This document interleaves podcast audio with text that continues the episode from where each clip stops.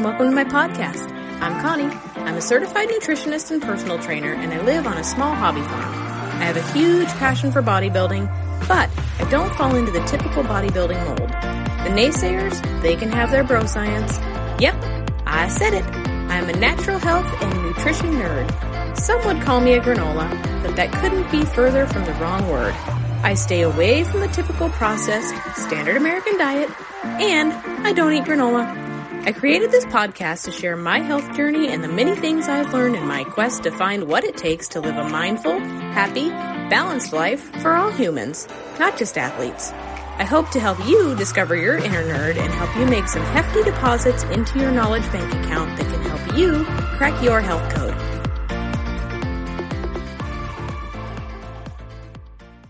And what we see nowadays is that we have this chronic runaway inflammation. So, one of the best ways we can do this uh, to be able to anti inflame is to have a nutrient dense whole foods diet that's rich in these anti inflammatory fats and other good healthy fats. So, one of my favorites is cod liver oil because it's natural. It has vitamins A and D, which are really important for our immune system, which is really important now, and our cognitive function.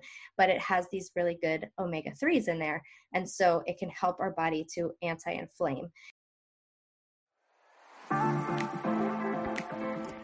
Hello, hello again, and welcome to another episode. I am so excited today, you guys, because I have been wanting to get someone to come on the podcast for a while to talk about PCOS. So today we are so lucky because we have Danielle Hamilton on the show.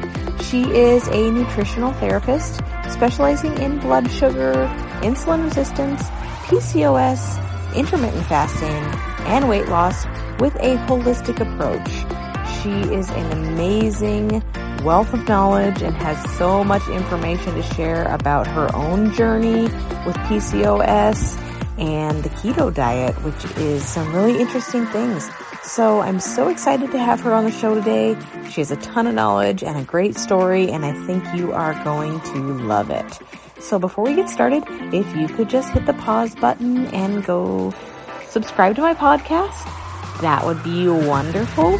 And if you could leave me a review, it would help me out a ton. I don't have a bunch of ads on here. I try to keep things pretty ad free so that we can just enjoy our show without any interruptions. So those subscriptions and those shares and those um, reviews really, really help me out because that helps get this podcast out for other people. So that they can have this information too. So thank you so much. And after you get done with the podcast, if you want to share it on Instagram, I know it's pretty easy to go on Spotify and share to your Facebook newsfeed, your Instagram stories, all sorts of stuff. Give me a tag. I would love to see it and enjoy the show.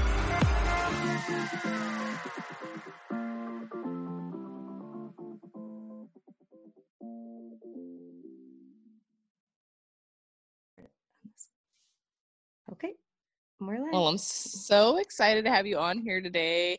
I have a lot of listeners that have PCOS and, um, you know, have struggled with it for a long time. And so you have quite the story with yours. And so you're mm-hmm. coming on to share it today. So yeah. let's start by introducing you. All right. My name is Danielle Hamilton. I go by Dani, and I am a functional nutritional therapy practitioner and also a health nerd because I guess my story, I feel like a lot of the people in the wellness industry kind of get their roots from having their own issues that they worked to resolve. And when you work on yourself, you learn so much. And so I wanted to expand that further and be able to help other people.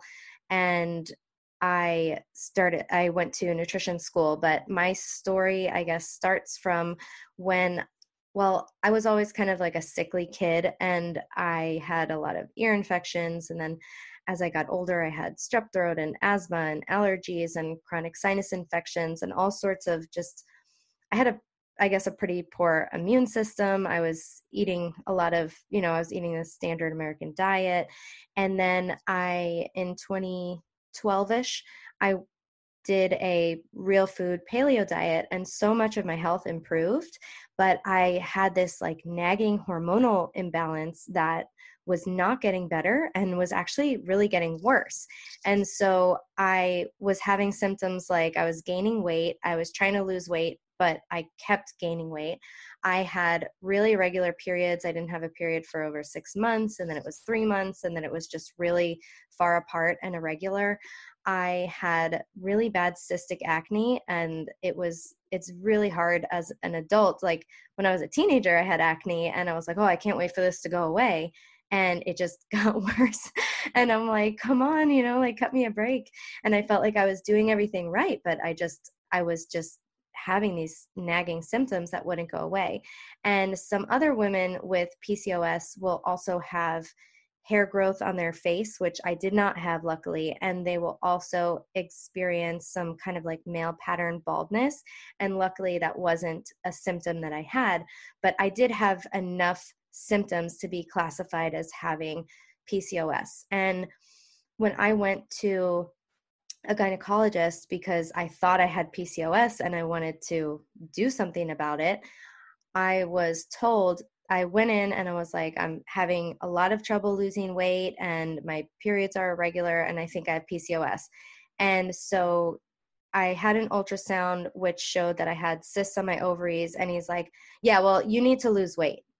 I was like, Are you serious? That's what I came in here telling you I couldn't do. And I have so many people reach out to me and say that they have a similar story where they get told they need to lose weight but they can't do it.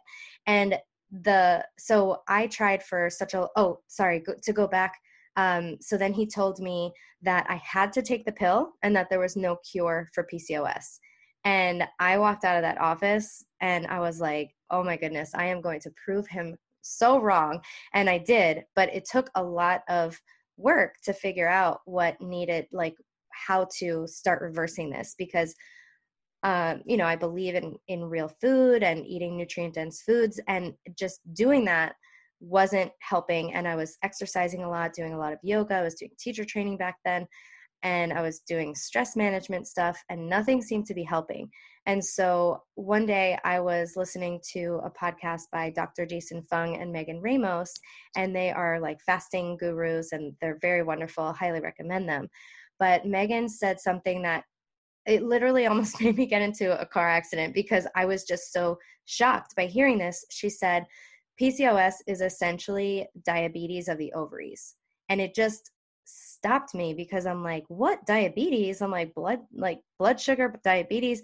I always, whenever I was learning about different things about the body back then, I would always just brush over the blood sugar section because A, I didn't understand it, and B, I was like, uh, I don't have diabetes. Like, I don't think this applies. And meanwhile, what I ended up learning, the two most important things that I learned are that um, PCOS is essentially blood sugar dysregulation, so insulin resistance plus inflammation. And if certain women have these two things going on, it can trigger them to develop this hormonal imbalance that they that comes with these collection of symptoms and they dub PCOS or polycystic ovarian syndrome. So some women have cysts on their ovaries, but that's not enough to say that you have this um, this disorder. But essentially, if you don't have these symptoms, then you don't have PCOS anymore. And reversing insulin resistance and like reversing your inflammation is totally doable. So when I was trying to treat my PCOS before, I was trying to do things to affect my progesterone and it's like, oh, take Vitex and take myo-inositol and take these different things because they're going to help your sex hormones. But what I wasn't doing was paying attention to my blood sugar. And your blood sugar is going to be the root of all other hormones. So it, it's always going to be downstream or upstream. I'm, I guess I'm not good at that analogy. it's always going to be at the root of mm-hmm. your hormonal imbalances because insulin, which gets released when we eat carbohydrates or sugar, is a hormone. And so in women, when we have this uh, high amount of insulin, we're going to see our testosterone and male sex hormones start to elevate in men, it's actually the opposite. Too much insulin leads to too much estrogen, and then they'll have estrogen dominance and low testosterone. So in women, you can see that direct link between having too much sugar and having high elevated uh, male hormones, which is classic in PCOS. We see a lot of the the issues like acne and the hair loss and the and the hair growth on the face. That is due to these high levels of male hormones. So, by treating the root cause, I was able to really make a huge, huge impact in my PCOS and reverse it. And now I have no symptoms of it. So I say that I don't have it anymore. so that's awesome. I love that. Well, and you know, that's the thing that really is frustrating to me. Um, there's so many different sides of the coin, right? I'm like you. Um, I lead towards trying to find a natural remedy to things, you know, mm-hmm. and eating the correct foods and things like that. And mm-hmm. then you mm-hmm. have other people that come back at you and they're like, well, it doesn't matter. It's just calories, you know, and that's just Ugh. strictly not the truth. And I hate it. It drives me nuts. Yeah. Um, but yeah. And so I myself have a similar type of deal, only I don't have um, PCOS. I have Hashimoto's really bad, and mm-hmm. I switched to an all paleo diet, and it changed completely changed my my life yeah. for the time being. But the problem is, is I'm a competitive bodybuilding athlete, so when I place my body under a lot of stress, as you know, stress mm-hmm. is also not good. Yeah. And so because I have a trouble mitigating stress on my body due to training, mm-hmm. I am struggling with it again right now. So I'm yeah. trying to find a balance. I've got my food all in check and all that, but now the other balance has to come with, you know, training and things yeah. like that. So yeah. lots of facets there. Yeah, and so, I can find that in myself too that like I can be for me, it shows up as this insulin resistance and difficulty losing weight. And that will kind of come back at me in periods of stress. I tend to hold on to weight in my midsection. And it's like, oh, I'm doing it again. I know when I'm stressed based on how my body is responding. And so it is, you know, it's, it's kind of like a double edged sword. Um, kind of like a blessing and a curse. You know, we have these sensitive bodies that will tell us when they're not happy or they're out of balance. And it's, it's nice to be in tune with your body so you can you know work towards bringing it closer to optimal health. But then again it's like why do i always have these issues? I just want to you know live my life. But it's right. kind of a balance between that. So when you started your journey to um to change your your habits where did you start? And when did you start discovering that diet was a big part of that? Yeah so I loved the paleo diet, like you said, because I saw so many changes in my own health. But the paleo diet, I think, is just a real food diet, and it it gets you halfway there. But then what you need to do is start customizing it for your needs. And so, what the paleo diet does not say at all is it doesn't tell you what ratios of your macronutrients you you should be having. So it is by default a lower carbohydrate diet because a lot of the foods that are higher carbohydrates like breads and rice and and things like that are not included in that diet. However there's no specification. So my paleo diet looked like having acai bowls and smoothies and uh, and honey in my coffee and sometimes white rice and things like that. And it was eventually just it I was so carb centric and such a carbaholic that I would have, uh, you know, sweet potatoes with my meals. I always had carbs, and this was just too many carbs for me.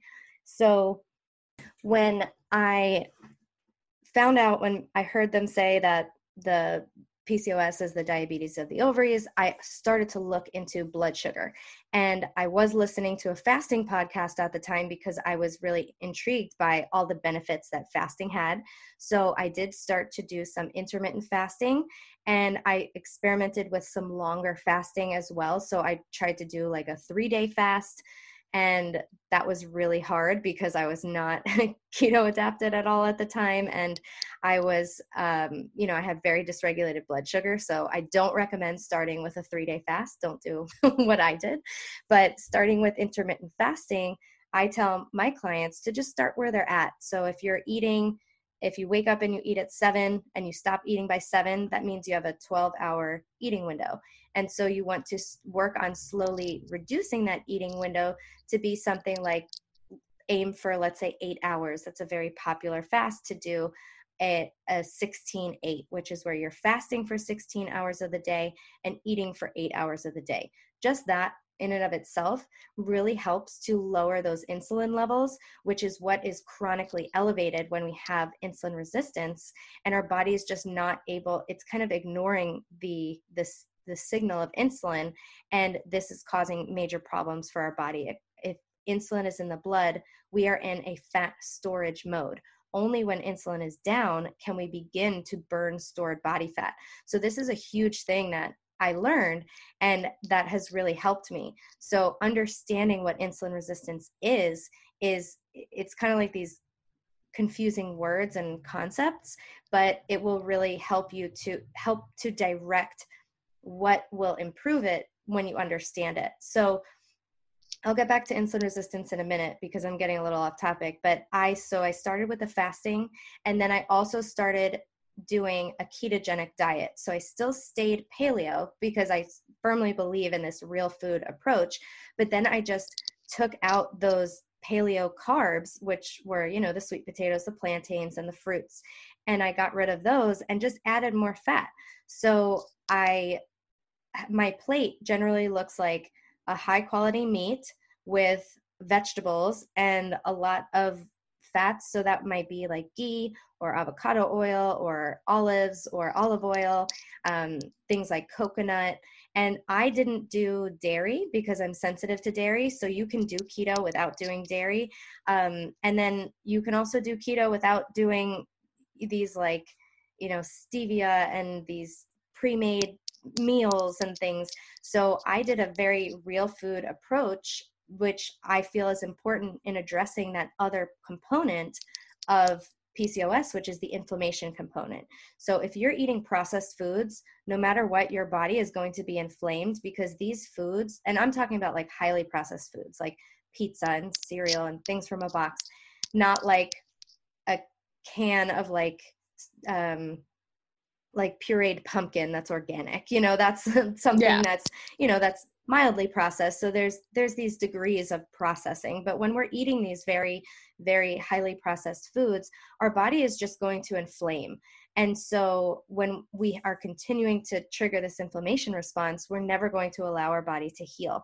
So when you eat real food you and you have this good balance of your fats because fats ultimately go down one or two pathways. It goes down an inflammation pathway or an anti inflammation pathway. That's why omega 3s are such a buzzword because those are anti inflammatory. And in the standard American diet, we tend to overeat the omega 6s, which are inflammatory. And that's not to say that omega 6s are bad, but with nutrition, we need all things in a balance. So, if we are having too many we need to and we need to be able to inflame right? Some there's stories where there's some people who took such high doses of fish oil that they can't inflame anymore. So again we don't want things to it's not like all the omega 3s is better. We need that really good balance so our body can do both things. Like if i cut my hand i need to be able to inflame to bring all that blood and healing substances to my hand so it can heal, but then I need that inflammation to turn off. And what we see nowadays is that we have this chronic runaway inflammation. So, one of the best ways we can do this uh, to be able to anti inflame is to have a nutrient dense whole foods diet that's rich in these anti inflammatory fats and other good healthy fats. So, one of my favorites is cod liver oil because it's natural. It has vitamins A and D, which are really important for our immune system, which is really important now, and our cognitive function. But it has these really good omega 3s in there. And so it can help our body to anti inflame. And there's also other different herbs like turmeric and things like that that can be helpful. But getting that, um, so balancing the the macros, so having really low carbohydrates, higher fat, and moderate protein, and then the intermittent fasting were the two biggest things that I did to help to reverse my PCOS because it's not reversing PCOS, it's really reversing the insulin resistance and the inflammation. So, looking at it through that lens could be so helpful. So, because it's like, what do you do to fix PCOS, people don't know the you know it's it's confusing. The research is inconclusive, but if you go with the root causes, it's known how to reverse insulin resistance and and then reversing inflammation it could be a variety of factors of why you have inflammation so it could be that the issues with the fats like i mentioned before. It could be toxins could be mold it could be different things uh, heavy metals that we're exposed to. So some things kind of take a little bit more time to tease out if you're still having issues.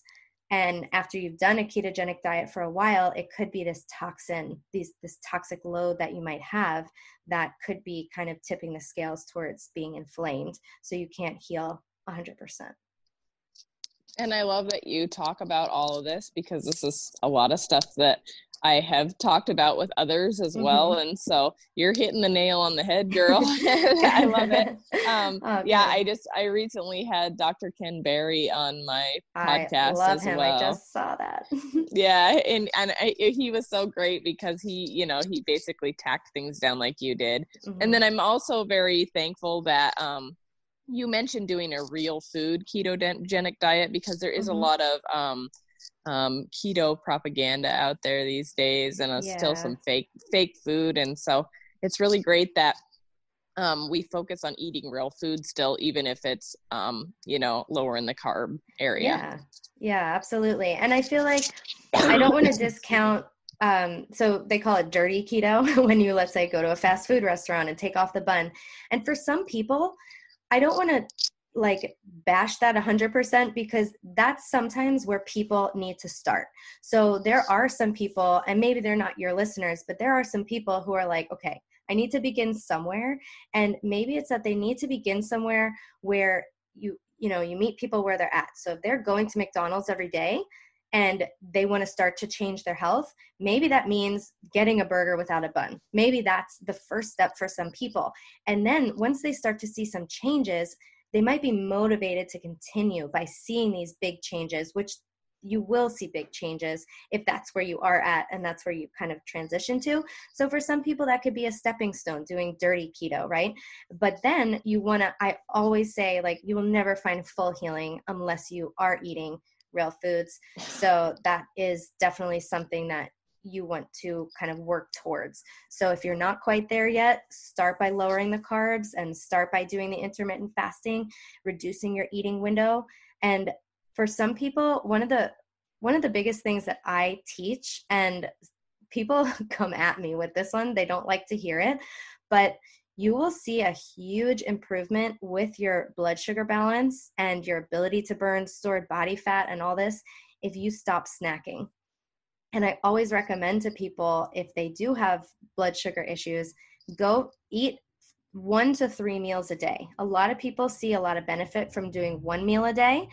Sometimes that is too intense for women. So I do also want to say that if you do have a somewhat regular menstrual cycle, you don't want to be fasting the week before your period because this is when our bodies as women naturally need more food and we need to be building some hormones during this time. So there is I do hear some different things about when also you could potentially do some carb ups, and this can help with some hormonal balance as well. So, what I would recommend is that if you do have insulin resistance and PCOS, is that you get into a state of ketosis for several months, staying in pretty strict keto so your body can get adapted. You'll start to see reduction in your PMS, which is something that I didn't talk about yet, but I saw I used to have really bad moods before. Um, I very sensitive. I would have a lot of breast tenderness and bloating before my periods. I would have cramping with my periods.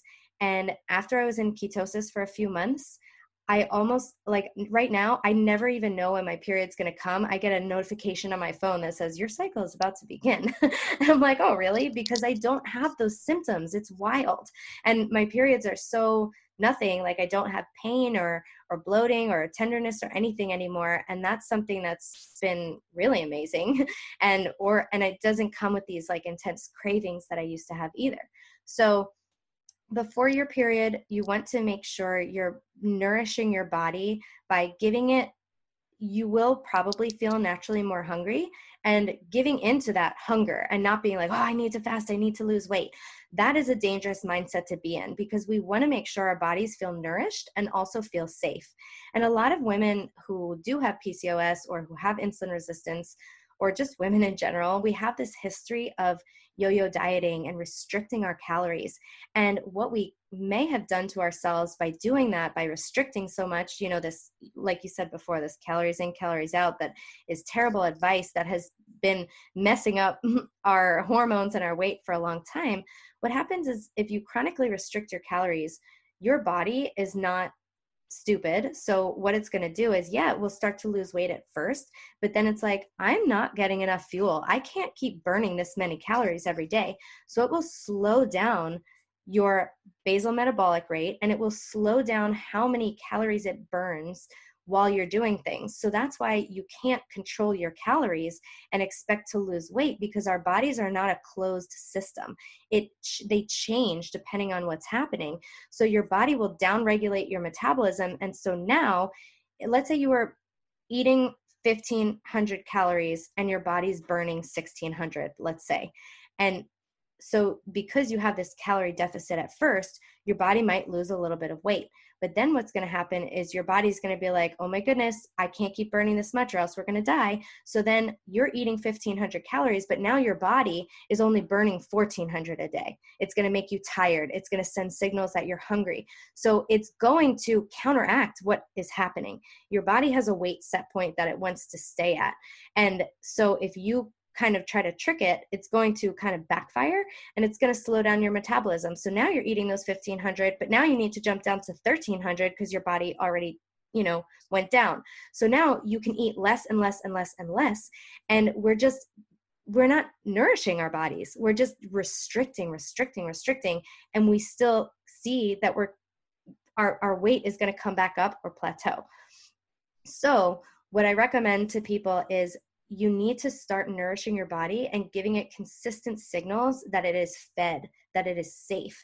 And only then will your body be like, okay, I'm safe. Now I can let go of this. So sometimes it looks like overeating a little bit more than you normally would at the beginning so you can, can send your body these consistent signals that it's safe and by eating really good nutrient dense foods that are lower in carbs. So maybe you have like a big you know grass fed steak with some ghee on it and some some healthy vegetables drizzled in olive oil. Like i'm talking about like nourishing healthy food not like oh shoving your face at you know golden corral or something like that.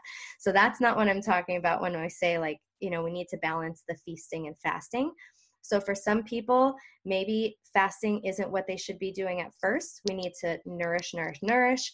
And then if you your body feels good, you can start doing the intermittent fasting, but then thinking about making sure we're not fasting and overdoing it the week before our periods and really listening to those signals that our bodies are giving us. So that could be something that might help. And you know, I love that you brought that up about the calories and having to decrease and decrease. You know, I it's funny I watch all these forums. I actually just recently took a social media hiatus here because mm. I'm like, you know, I can't look at this anymore. People yeah. like, oh, you just have to eat less calories, and like like you said, your body downregulates things. And I can tell you this from a the front lines. Being mm-hmm. a competitor, getting stage lean, I have done this mm-hmm. over and over again, mm-hmm. and you know, it's crazy what your body starts to downregulate like yes. it it down regulates everything even to the amount of how much you talk with your hands and like yes. when you get stage lean and you're ready to step on stage you feel like a zombie like you do not feel well you do not have your period you yeah. it gets rid of everything that's necessary your hair it, growth my mm-hmm. hair felt mm-hmm. all oh my gosh I, huge bald spots, everything. like, so this is like, people might think it's glamorous to like be like one of those girls on a magazine cover, but really, there's not a lot of glamour to it. You're just messing up your system, and there's better ways to go about doing it. You know, yeah. going about looking good and being fit and feeling your best. Right. And I love that you said like being fit because a lot of something else that really changed when I started to go through this whole process of you know being keto and fasting and adopting this new lifestyle and it's that i instead of focusing on wanting to be this picture that I saw in my head that I should look like, I started to work out more and do some strength training and weight training. And now I just want to feel strong and fit. And it feels so good to feel strong. And like, I feel like aesthetics is so secondary to my body functioning the way I want it to function so I can do the activities I want to do and feeling strong and resilient. And focusing, shifting your focus on what your goals are from this purely aesthetic thing to more of like a function is like I want my body to feel good. I want to feel energetic. I want to feel strong. I want to feel happy. I want to feel clear headed. It's those things are so much more achievable than like I want to be skinny or mm-hmm. you know mm-hmm. this whatever picture that you have in your head and like girls with muscles you know like it I think it looks good personally. You know, I want to be, yeah. you know, yeah. someone who's strong. And, and I mean, when I met my wife, she's super strong, working out, personal trainer, like that. I think that women need to be less scared of like, and so we can maybe talk about some workout stuff that would be appropriate for women with PCOS. We, I mean, I'm sure you can agree with this or attest to this that if you walk into any gym in the United States, well, prior to March, um, mm-hmm, you see yeah. most of the women on the cardio machines and yes. you see most of the men on the weight machine or the weights. And it's yeah. like, women, ladies, go pick up some weights. Like, that- it's I'm a personal trainer and that is one thing that, you know, I have been trying to teach people is you don't have to abuse your body with hours of cardio. Um, mm-hmm. Um and that's not the optimal way to lose weight, you know. It lifting isn't. things and moving things is metabolically healthy, it right? Is. And it also is going to burn calories all day mm-hmm. yes rather than just that time that you're sitting there going at it up on the elliptical or the stairmaster and you know the other thing about that is that your body is going to have all sorts of other health benefits that come along with that. I mean, we're yeah. talking increased bone density, yes. less of a risk of osteoporosis. Mm-hmm. You know, mm-hmm. you're going to age better. Like Uh, there's so many different things you know plus yeah. muscle and fat don't live well in the same place okay yeah. so rather than spending hours and hours on a cardio machine going for it, if you start lifting weights, you're automatically going to start changing your body composition because that muscle and that fat does not want to live in the same place. Now, if you're on a cardio machine and you don't go and lift weights, you might be burning fat, but what's going to be replacing that? Like you're just going to, you know, there's that term skinny fat. You have no mm-hmm. shape. Mm-hmm. You yeah. are kind of just, you've lost this weight, but you're like a, you know, a soft bowl of jelly, you know, and that's not what any woman wants to look like. So anytime you're looking at, you know, some person in a magazine or on social media that you, mm-hmm. you, um, you happen to like, more than likely they're lifting weights. Right. I agree. And another benefit to lifting weights and is that you improve your insulin sensitivity which is the mm-hmm. opposite of insulin resistance so you can start that's another way it's less powerful than fasting but it is hugely powerful because you want to build this muscle improve your insulin resistance and having lean body mass so having muscle is so important for aging purposes. Like when you age, your lean body mass starts to decrease, and they have all sorts of studies that they're starting to do with this and and look at the just longevity and health outcomes with people who have a lot of lean body mass versus who don't and it's it's great to start when you're younger putting on this muscle. And you just you feel good. You feel this different type of strength and empowerment that maybe you don't have. So i know that when i was in the throes of my pcos and really struggling with it my self-esteem i mean i was uh, into my health yet i was overweight and i had adult acne and it was so disheartening as a woman to feel like you know i i consider myself like a health professional and I can't even, you know, I'm wearing my issues, you know, not everyone not everyone's health issues are visible, but those were two issues that were so visible and that I felt so bad about myself for. And to be able to like reframe to be able to work out and feel like wow i'm really strong. It gave me this strength that i needed at that time to be able to kind of keep going. And so i think that's something that could be really important for a lot of your listeners who are struggling too. It's like focus on strength focus on you know improving your your body's functioning in the physical aspect and everything else is going to start to follow because we also need to talk about the mindset you know if you're negatively talking to yourself if you're like oh i'm so fat i'm not losing weight i'm this i'm that like if you have this negative self-talk or like i'm never going to lose the weight i'm never going to do this your body hears those things. And so not only does exercise help boost your mood but it can make you feel strong. So it's got this it's a multiple benefits of working out because it can also help your mindset as well, which we need to be able to heal. So I love that. And then, you know, back to the cardio just for one second. Oh yeah. If you are if you are struggling with autoimmune or PCOS or any heavy infl- inflammatory type of thing going on, mm-hmm. um, and you are one of those chronic cardio people. I call it chronic you, cardio too. yeah. You yeah. are actually increasing the stress on your body as well. Cortisol Absolutely. levels are going up, inflammation is going up. Mm-hmm. You are actually contributing to the problem. That thank you. I wanted to mention that, but we we have such a great combo. It's like so much to say. so yeah, and and this is what I say to all of my clients who do have insulin resistance and and PCOS is that we need to look at stress. Like exercise is a stress but it's a hormetic stress so it can be beneficial. But if it can be beneficial if you're in a healthy spot. So if you are having insulin resistance chances are your adrenal glands which are the glands that produce our stress hormones like cortisol and epinephrine and stuff these glands are probably really tired because of having these blood sugar imbalances, it really negatively impacts our adrenal glands. And plus, we probably have a lot of stress because we're women in the modern world, and who doesn't? So, we're, our to exercise is to put more demand on your body. But if your body is healthy and resilient, it overcomes that and gets stronger.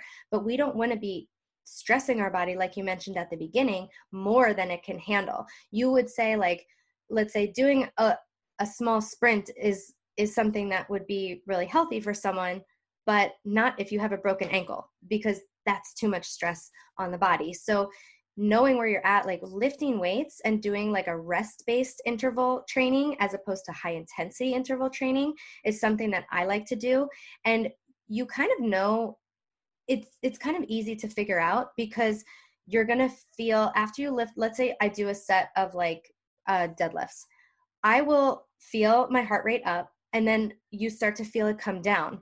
And that's when you can go to the next exercise. So for some people who are just starting out and who have this chronic stress, you'll want to lift and then sit and rest up to like two, three minutes between sets because you want your heart rate to come down. And that's when you're just starting out. If you are feeling good and you're feeling like, okay, I, you know i want to keep building then you could do more high intensity intervals. And so if you want your cardio quote unquote you just lift weights and don't rest as much in between sets. And so you keep your heart rate elevated. But for the people who are feeling let's say you do a workout and you feel exhausted afterwards or exhausted the next day that's a sign that you worked out too hard for your body. So the next time you go in rest more in between sets and see how you feel the next day. That's a really good indicator of it did you work out too hard for your body or not so mm-hmm. yeah yeah and i love that because that's something that i focus on a lot with my own clients is you know keeping the intensity in the gym up a little bit mm-hmm. you know let's use this weightlifting because um, cardiovascular exercise is good for you, you know, mm-hmm. um, but in with done in the proper way. Exactly. And so if we can get a little bit of our cardio in while we're lifting weights, we're mm-hmm. getting benefits in all realms. Exactly. So I like that you touched on that. Yeah. And if I am going to do some kind of like a cardio activity, like I love rollerblading, I will tend to do more focus on more like intervals or sprints. So then I'll do like a sprint down a block and then just stroll and then a sprint and then a stroll. And so the, that's also shown to have more benefit than just that chronically elevated heart rate where you're not giving yourself a chance to calm down. And I'll feel it immediately. Like if I went too hard I'll feel it the next day. So it's good to be in tuned with your body and feel instead of just like oh I'm tired I'm going to have coffee. It's like why am I tired? You know I'm always mm-hmm. asking myself why and trying to connect the dots of how I feel so I can prevent feeling like that in the future or I can learn more about my own body. So, a lot of this process is going to be people starting to really tune into how foods make them feel like um, and that's especially important with carb tolerance you know so if i eat they say quote unquote they say that you can have some berries when you do ketosis so i for example had like a handful of raspberries with a meal well what happened after i did that I was craving sugar and I felt really tired. I'm like, okay, maybe I can't have this many raspberries at a meal. So next time I had fewer raspberries, but I was still craving carbs. I'm like, you know what? I'm done with the fruit for now. So it's like playing with and being open to what your body needs at different times. And the cool thing about keto and fasting and all this is that for a lot of women, you you don't need to be in ketosis forever for the rest of your life all the time. And so that's one of the things that I'm learning is that my body's carb tolerance is really improving and my metabolism has improved where now I'm able to burn body fat, burn glucose, and I just feel that I'm able to tolerate more and more carbohydrates so I can add in some of those healthy carbs that, you know, the point of, you know, keto, we're not trying to demonize every single carb and it's like no carbs are good, right? Like we tend to do this with nutrition. It's like all the anti-inflammatory, all the like all the fats and it's like we need to that's easier to say so it's normal as humans that we would do that it's like oh okay this is if this is good this must be better. If this is bad I, will never have it again. And so it's easy to kind of get caught up in that because it's easier to remember but we need to be open to changing. Our body's needs are going to change day by day year by year. So we need to be flexible. And so now I don't have such a strict carb um, ketogenic diet, and I'm able to do carb ups and have some, let's say, carbohydrates at night sometimes. And this has actually really helped me because I was starting to lose some of my hair, just I think from overdoing it. And so, what do I need to do? I need to stay adaptable, stay fluid, and kind of check in and be like, okay, let's see how I do with a few more carbs. And I can start to see that I could start to overdo it really easily because carbs are a slippery slope, especially for me. I have been a carb addict and sugar addict my whole life. And so I it's about finding that balance. But one of the great things about keto in general is that I was such a sugar addict and it actually made me be able to have a control that I never had and take away this like incessant chattering of the sugar dragon I had that I always say that lived in my head like you should have carbs. You should get what kind of sugar can you get at the grocery store? Like what kind of chocolate can you have? Like hiding away you know a chocolate bar in my drawer or something like that. Like that's how I was. And when I finally did ketosis and essentially got my blood sugar under control all that chatter it just quieted. And it was one of the most liberating things because a lot of people think oh my god you can't tell me i can i have to do ketosis and i can't ever have you know uh, some rice ever again and it doesn't have to be forever. And it doesn't need to be all or nothing you know like quantity makes a really big difference but for some people like myself i'm not a good moderator. I'm a really good abstainer so knowing that about yourself can really help too whether you're much better at abstaining from something 100% or moderating it. But what keto has helped me do after being in it for two years is now I'm much better at moderating because my blood sugar is not driving me to make these decisions. So if your blood sugar is crashing, you are not going to make the best food choice because your body is in the survival mode like get glucose, get glucose. And so what does that look like? A bag of chips, some cookies. You know, you're going to reach for something that's easy, quick sugar to bump up that blood sugar.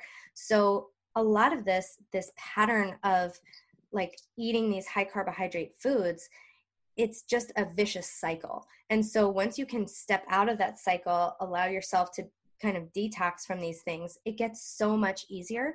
So for a lot of people who are listening, like, I could never do that, you can. Like, you don't even know how I used to eat. I was like pancakes and cereal two times a day, and I'd eat a you know, I'd go to a barbecue and eat the bun with ketchup, but no burger because I didn't want the meat. Like, I was just the opposite of how I eat now, where I would just eat the burger now with no bun or ketchup, right?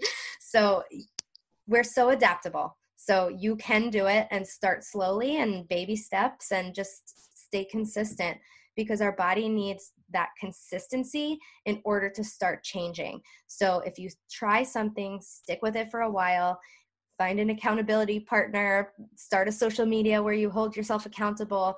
There's so many ways to uh, you know find community like your instagram i'm sure you have a lot of followers who are in the same uh, same boat so you know reach out to someone who's going through it as well so that could definitely help Mm-hmm. And I love that you said that also because it's crazy. You have all those sugar cravings, and but when you mm-hmm. start in, incorporating more fat into your life, mm-hmm. you actually are not hungry that often. It yeah. seems to me like I get, sometimes I'll go all day and I'll be like, whoops, I didn't eat all day, you know, because I had a, mm-hmm. a, heavy fat breakfast and it just sat with me all day. Yeah.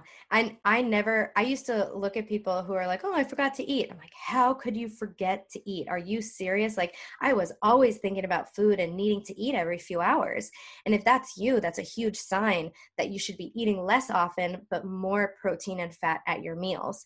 So, protein is actually the most satiating macronutrient, but fat also is like a, a, big log in a fire. It burns low and slow. So when we have those fats and the protein, it can really help to take you through to the next meal and you just don't feel hungry. And when you do feel hungry, it's not this intense hangriness where it's like, oh my God, I need to eat something. I'm shaking. Like, give me anything you have. Like, it's just kind of like, I could eat, like, oh, I feel maybe my energy's dipping a little, like, oh, maybe I'll have something to eat. And then you eat. But it's not this, that intense, like, hunger that you feel. Would you agree?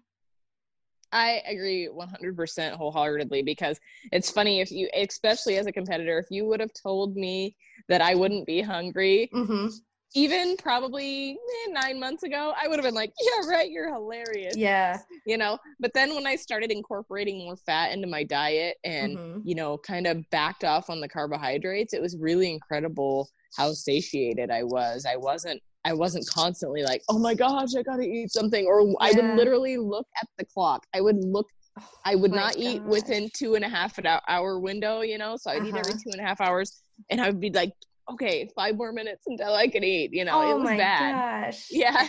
So um, then I incorporate fat in, and it's like, oh, I started noticing I was looking at the clock less. I was going yeah. for meals less. I was like, okay, this is cool. You know, yeah.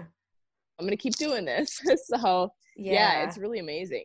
Yeah, I mean, so many people like were told by you know like commercials and whoever else that like we need to eat every few hours and but we need to maintain our calories so what is someone like that with that kind of weird conflicting advice what do they gravitate towards it's like and this is them trying to be good and trying to follow the recommendations that they were given so all this stuff that i'm saying like this is no finger pointing. We have all been fed misinformation or and it just doesn't work for people especially for women and especially for those who have these hormonal imbalances. It's like we have been trying to follow the rules but they're just bad it's bad advice. So what are these people grabbing? Like 100 calorie packs of like you know like it's this tiny amount of food and hardly any nutrition in it or like an apple which there's no you know okay an apple but like there's where's the fat? Where's the protein? You're just going to give yourself these tiny little bursts of carbs and then you're spiking your blood sugar and insulin all day. So you're just causing these spikes and crashes spikes and crashes. And what is that doing? It's draining our adrenals it's depleting us of nutrients and it's keeping our our insulin elevated. So even though we're eating such a little amount we're still at the same weight if not heavier than we were before and and it could be especially so Right. And especially in somebody that does struggle with insulin resistance, like many mm-hmm. of the women that have PCOS, mm-hmm. you, you know, you'll eat that little snack and your body releases insulin to try to take care of your blood sugar after you've eaten that.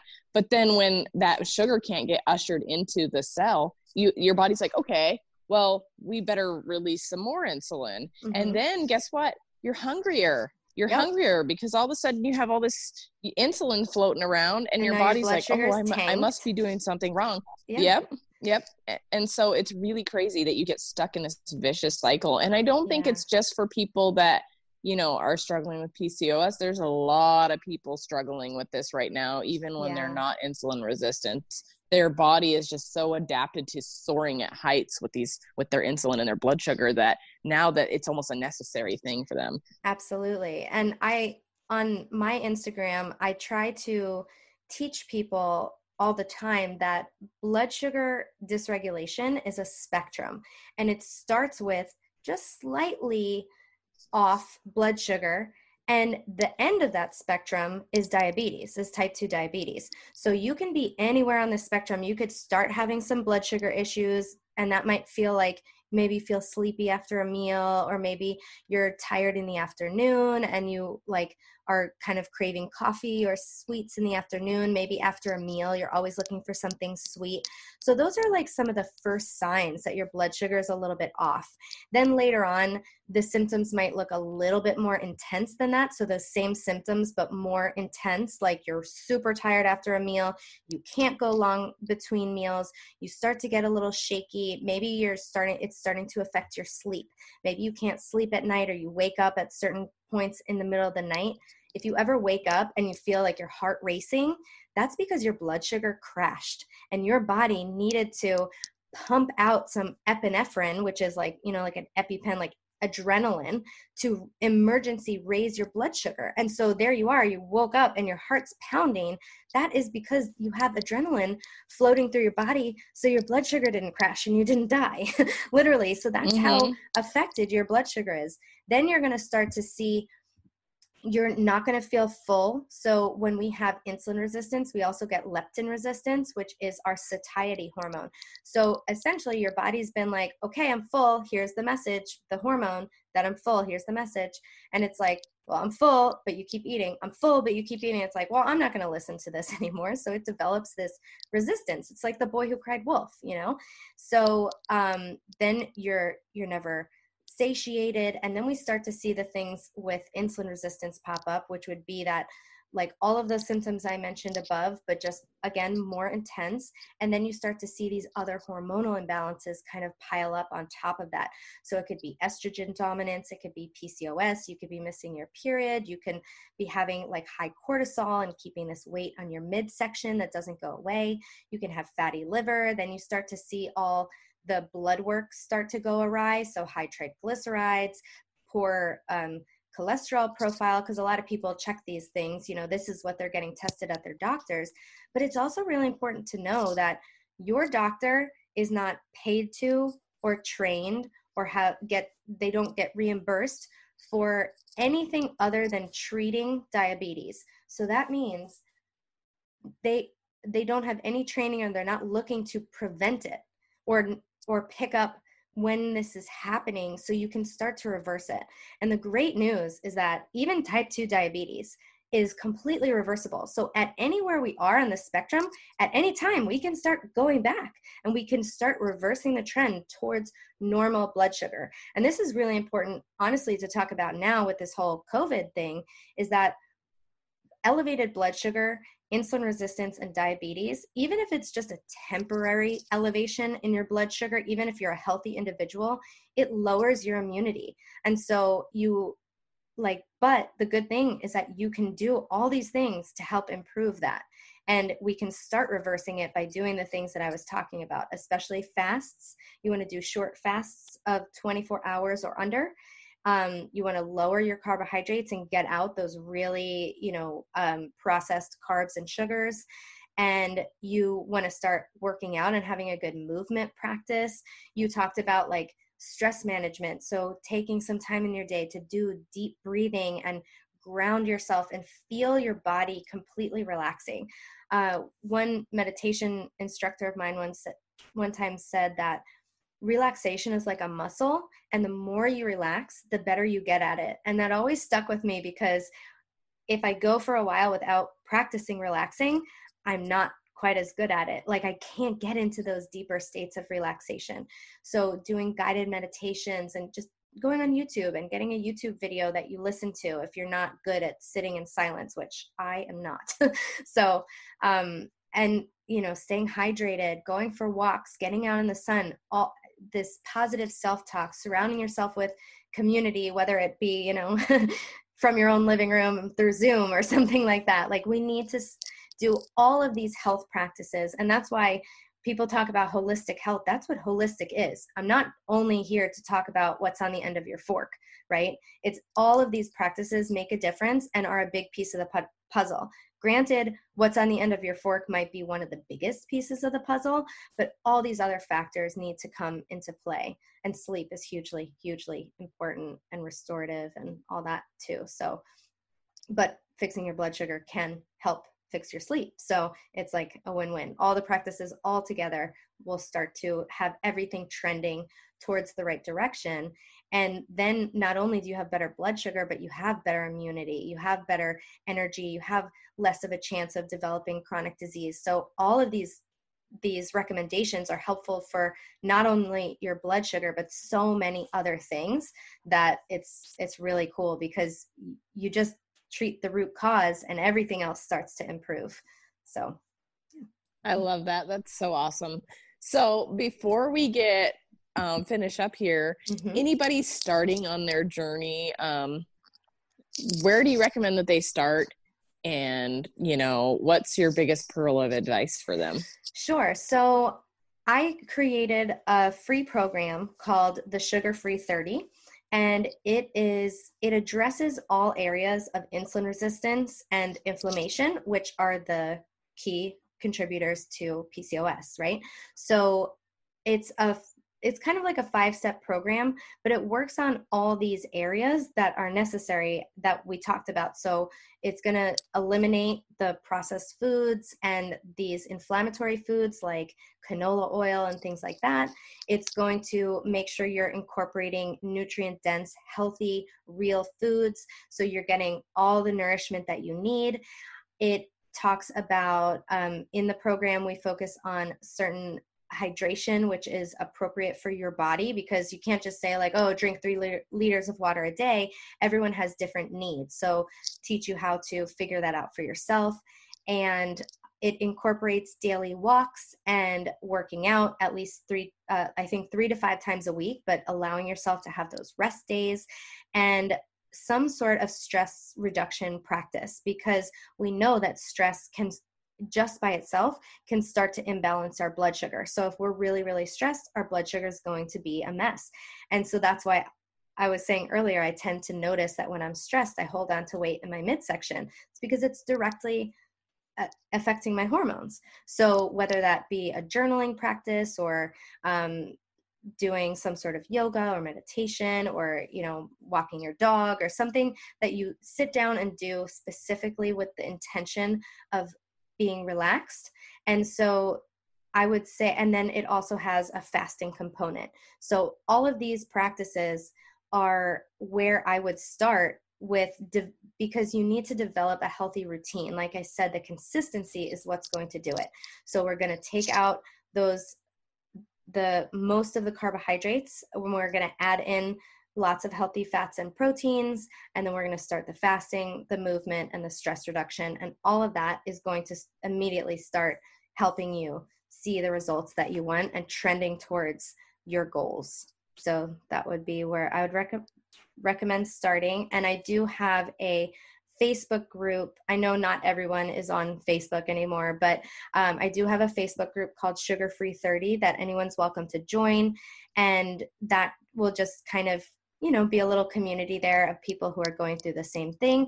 As well as on my Instagram, I have um, information about the Sugar Free 30 on my website and my podcast if you wanted to learn more. My podcast is Unlock the Sugar Shackles, and my Instagram, Facebook, and my website are all Danielle Hamilton Health. So that'll be easy to find. Awesome. And I'll have you give me all that information for the show notes as well. Perfect. I can put it in there so that people can just go click and it takes them where they need yeah. to go. that makes life so much easier. So yeah, well, I'm so thankful for you coming on and chatting with me today. You are a wealth of knowledge, and I'm sure that all sorts of women are and men are going to, um, you know, get a lot of pearls out of this. So thank oh, you so thank so you. much for taking the time. Absolutely, it's been my pleasure. I can like nerd out. We speak the same language, you know. uh-huh. I, love, I, love, that. It's nice yes. meeting like-minded people. So thanks for having me on. I appreciate it. You are so welcome. All right. Take care. That about wraps up today's episode with Danielle. I'm so thankful that she took the time to come on and tell her story, talk about her journey with PCOS, and what she has done to help heal herself. I think a lot of people that are struggling with PCOS or autoimmune conditions have a lot they can learn from her.